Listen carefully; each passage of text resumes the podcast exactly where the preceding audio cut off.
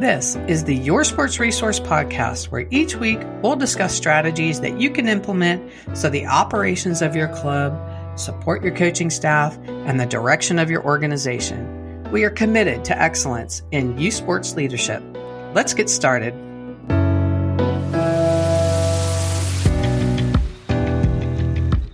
All right. Welcome, everybody, to today's episode of Your Sports Resource Podcast. And today I'm going to go over recruiting and retaining volunteers. Volunteers, or the lack thereof, is a sensitive topic with clubs.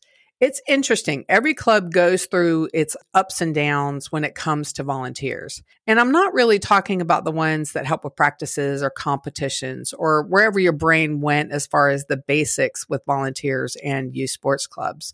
I'm more talking about those volunteers who need to take on a bit of a bigger role, whether it's operational or administrative in function, or organizing an event to raising money, something a little bit bigger. But like I said, every club goes through their ups and downs when it comes to retaining or actually even recruiting before you retain those volunteers.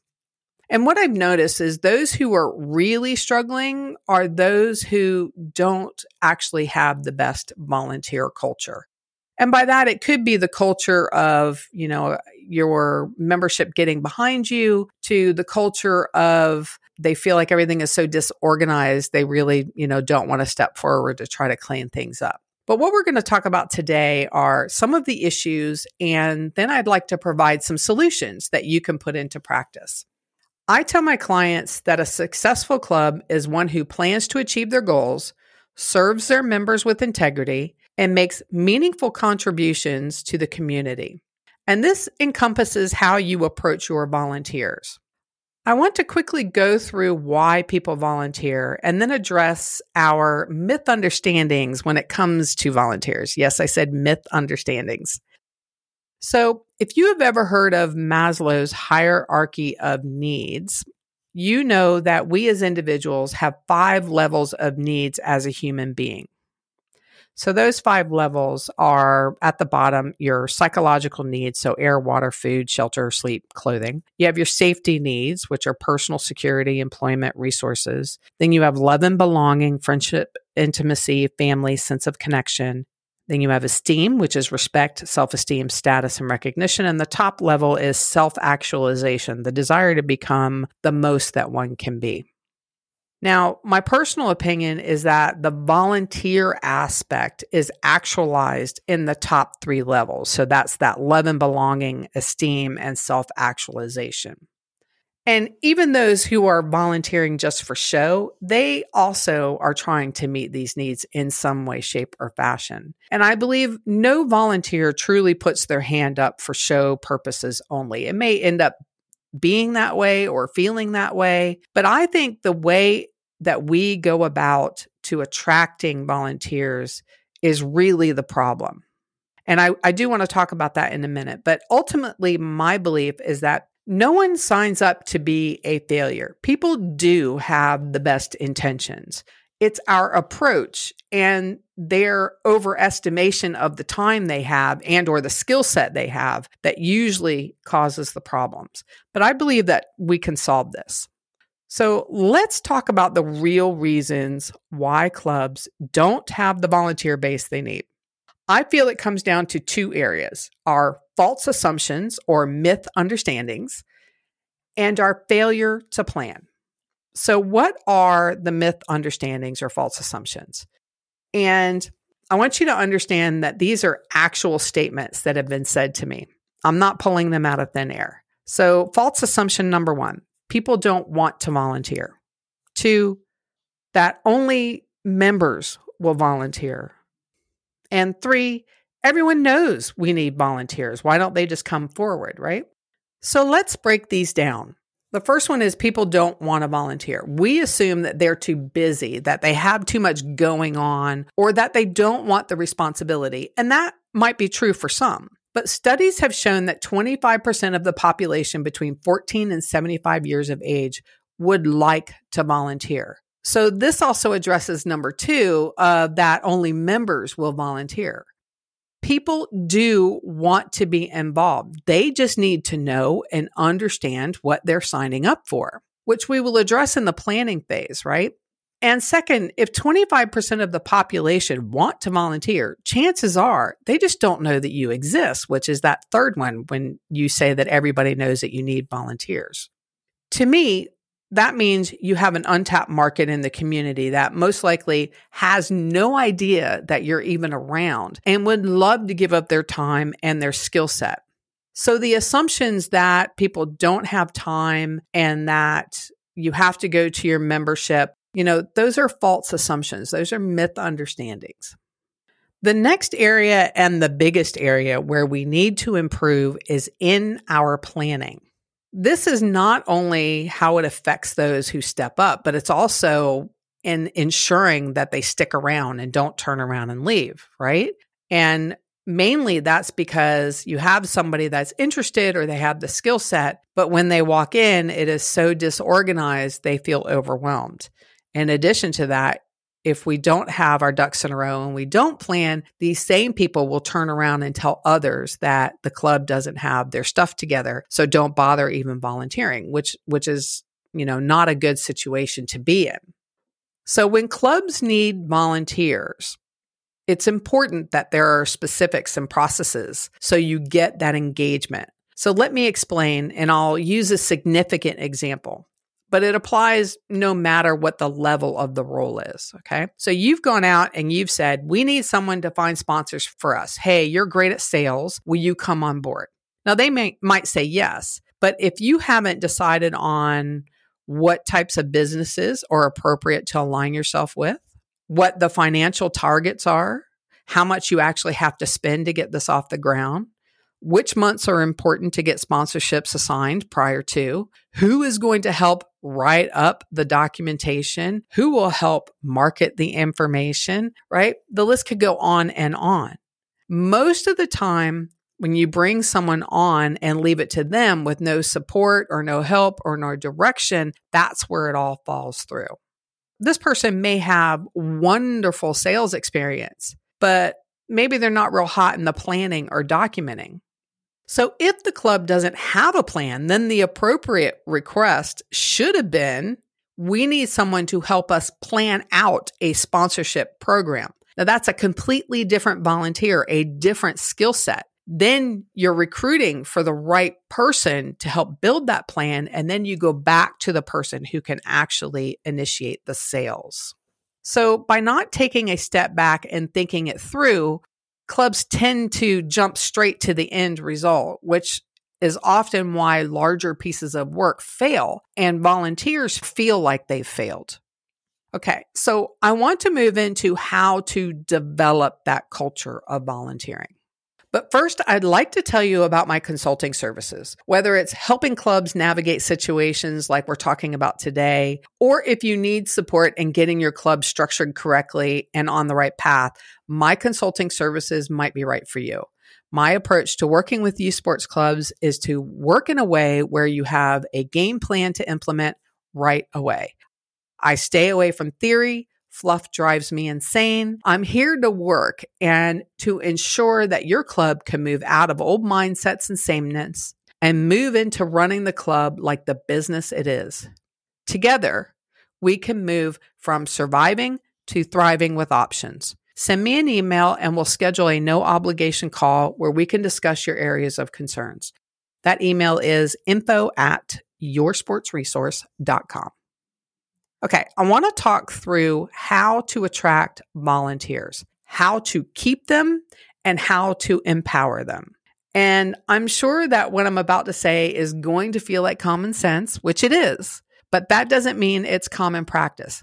Knowing something is not the same as putting it into action. Okay, so how to attract volunteers. First, don't only look to your membership, look outside and in your community. Another great area to tap into is your past membership. You, you've heard me say this before. They already know your organization and they understand it.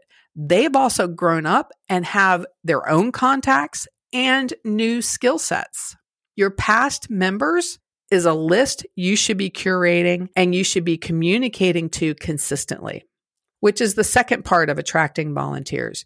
You must be consistent in your communication on your website, newsletter, social media, email, local newspaper, handouts or programs at events, newspapers. Talk to your coaches, have them talk to your parents, local TV and radio. All you have to do is ask and ask often. Again, the myth understanding is that people know about you as much as you think that they do, and they don't. It's proven that the communities don't exactly, unless they have some relationship to your child, they don't know that you exist and that you're here. So you need to communicate often and you need to broaden that net. Okay. And tell your membership, hey, if this isn't for you, that's okay. But if you know of someone who would be a great fit for this piece of work, please tell them, give them my email, give them my phone number, have them reach out to me. Okay.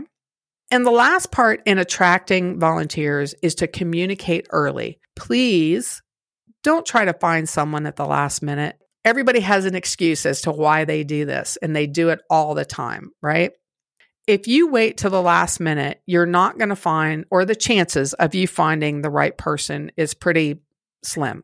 Okay. You're either going to pile on more work to somebody else who's already doing a bunch of work for the organization, or you're going to end up having the result a result different than what you desire to have. Okay. And it is unreasonable to ask for things at the last minute. So, how you keep and empower your volunteers is by defining the role or the work, by documenting it, communicating often, reinforcing, and celebrating. Now, again, I'm going to go over each of these briefly. So, in defining, you set the tone or the expectations and be honest. State exactly what you need, what skill set you need, and how long you're expecting the person to work on this, right? Do not please do not act out of fear and say, oh, this work is only going to take four hours a week for fear of scaring them off. Trust me, if it's not real, you will come across as disingenuous. And then you set the volunteer up for failure because they thought they were signing up for four hours. It ends up being 20. Well, they don't have 20 hours to give. Okay. So, when defining that role, state your true expectations to the best of your ability your desired outcomes and behaviors. If you don't know what you need, then you say, we need someone to help us plan this activity. So start first with the plan. And then once that's documented, then that person can roll over into the work, or you start your recruitment process over again to find someone to actually work on the implementation of the project. Next, you need to document that request, right? So you've created you know what you think you need. You've set your expectations. You need to document it all down. So basically that's just taking what you've defined and putting it on the document. In addition to that certain items might already need access to your processes and procedures or checklists that you may already have. Don't make that person have to go find this information when they come on board. Pull it all together. You want people to volunteer. So you need to make it so they can hit the ground running when they come on board. If you don't have that information, tell them you will be planning and that and then give them access to the people who do have the information or the experience or the knowledge so these processes and procedures can be written.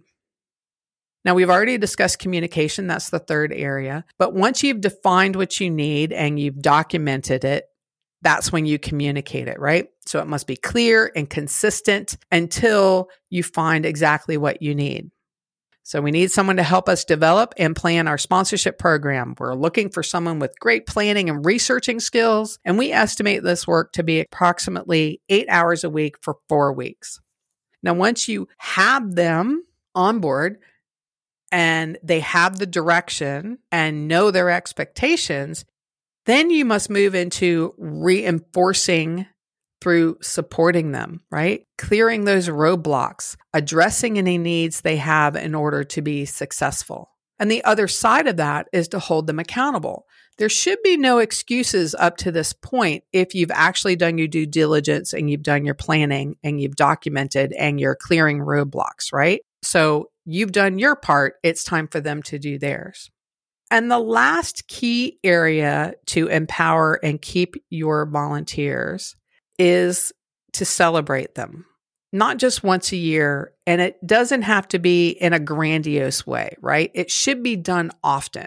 Say thank you every chance you get. So if you have a board, make sure the board says thank you to your volunteers. If you don't have a board and it's a coach run team or in a different type of structure, it doesn't matter. Make sure you thank your volunteers often, right? And say thank you publicly every chance you get. So, whether you are at a competition, you're at team dinners or events, even in articles and social media. Make sure you say that this event couldn't happen without our volunteers. We wouldn't be as successful today as we are without our volunteers. If I'm on the sidelines and I'm constantly hearing about how much my child's club appreciates their volunteers, well, then I'm looking around trying to figure out, okay, how can I squeeze out another hour or two a week to help my child's club? Okay, I liken this approach to a wheel of sorts, right? You provide knowledge, the volunteer is successful. They know their value and feel valued, so they give more. They talk more to others about volunteering, and then your recruiting becomes easier. And then the process starts all over again knowledge, success, value, give more, recruit.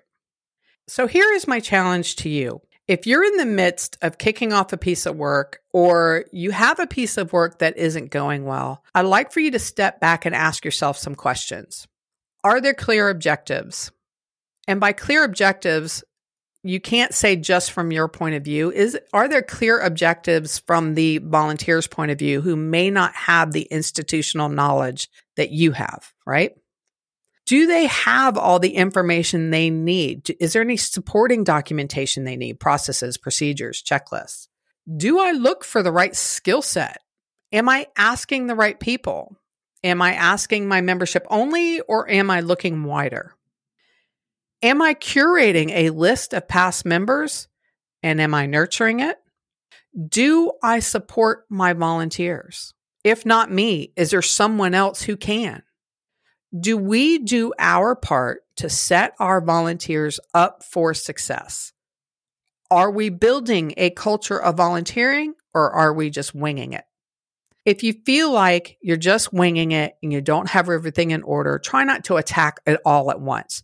Just go one thing at a time, prioritize the list, focus on one particular project, make sure those people have what they need, then move on to the next, right? We're all just volunteers or you may have one or two operational administrative staff. Everybody can't take everything on. So just attack it in a methodical way and do the right things. And then when you kick off the next project, you're in a better position to start it off correctly from the beginning.